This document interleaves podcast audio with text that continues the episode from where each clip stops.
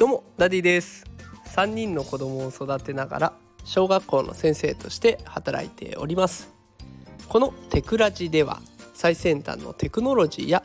子育てのテクニックを紹介しております。さあ今日のテーマは子育て。アトピーの赤ちゃんが卵アレルギー発症を防ぐ意外な方法というテーマでお送りしていきたいと思います。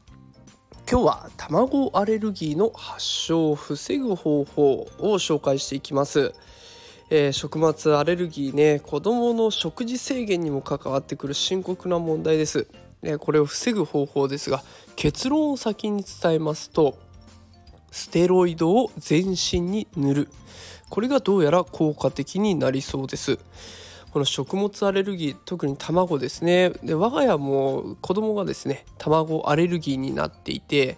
で食事を作るとかあとレストランに行くとかね結構気を使ったことがあります。で今はね感知してだいぶ良くなってあだいぶというか良くなってはいるんですけれども結構ねその気を使ってる時は大変だったのでまあこういったアレルギーのリスクを減らしていく方法ステロイドを紹介していきたいと思います。で今回のこの結論ですけれども国立生育医療研究センターが研究した結果になるので、ね、結構信頼性もあるかなと思いますので是非参考にしてみてください。えそれではまず食物アレルギーって何なのかっていうところから解説をしていきます。これって体内に入った異物を除く免疫の働きが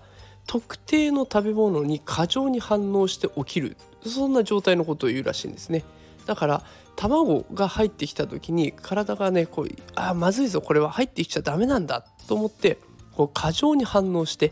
でそれがかゆみだったりとかあとは動悸息切れだったりとか、ね、吐き気だったりとかっていう形で出てくるわけですね。でこれ食べるだけじゃなくてアトピー性皮膚炎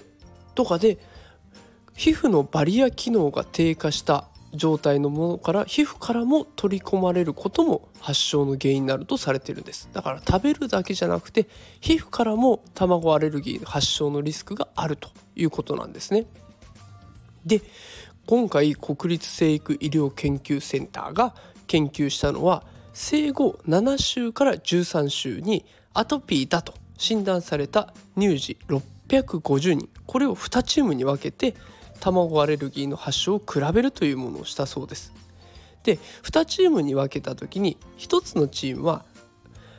発疹のあるところにのみステロイドを塗る標準的な治療をしたチーム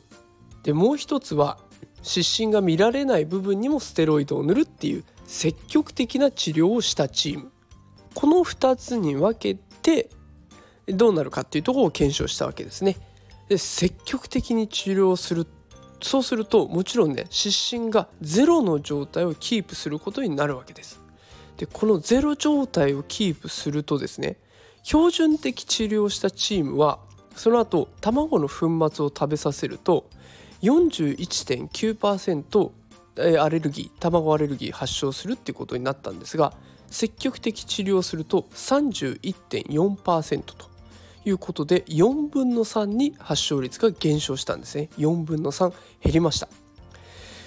で4分の3に減るってことはやっぱりこれステロイドを塗っていくっていうこと大事になりそうなんですけどやっぱりステロイドってね強めのお薬にもなるので注意が必要ですよね。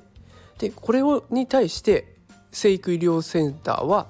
医療現場では症状に応じてステロイドの強さとか使用期間を調整する必要があるということも伝えてるんです。だからやっぱり病院との連携は必須になりそうですね。ただねこれまあ病院と連携するの大変だなと思いがちなんですけどでもまあお子さんがね将来食べるもので困らないとか、ね、食事に気を使わなくて済むっていうんだったら、ね、今ちょっと頑張るぐらいだったらねその方が楽だと思います将来子供が大きくなった時にいろいろ気を使うのに比べればね楽なのでもしアトピーがあるとか食物アレルギー心配だなっていう方はお試しくださいさあということで今日はアトピーの赤ちゃんが卵アレルギー発症を防ぐ方法としてステロイドを全身に塗るということを紹介させていただきました。えー、毎日最先端技術×子育てこれをテーマに配信してますのでよかったらフォローしておいてください。それでは最後まで聞いてくださってありがとうございました。また明日会いましょう。さよなら。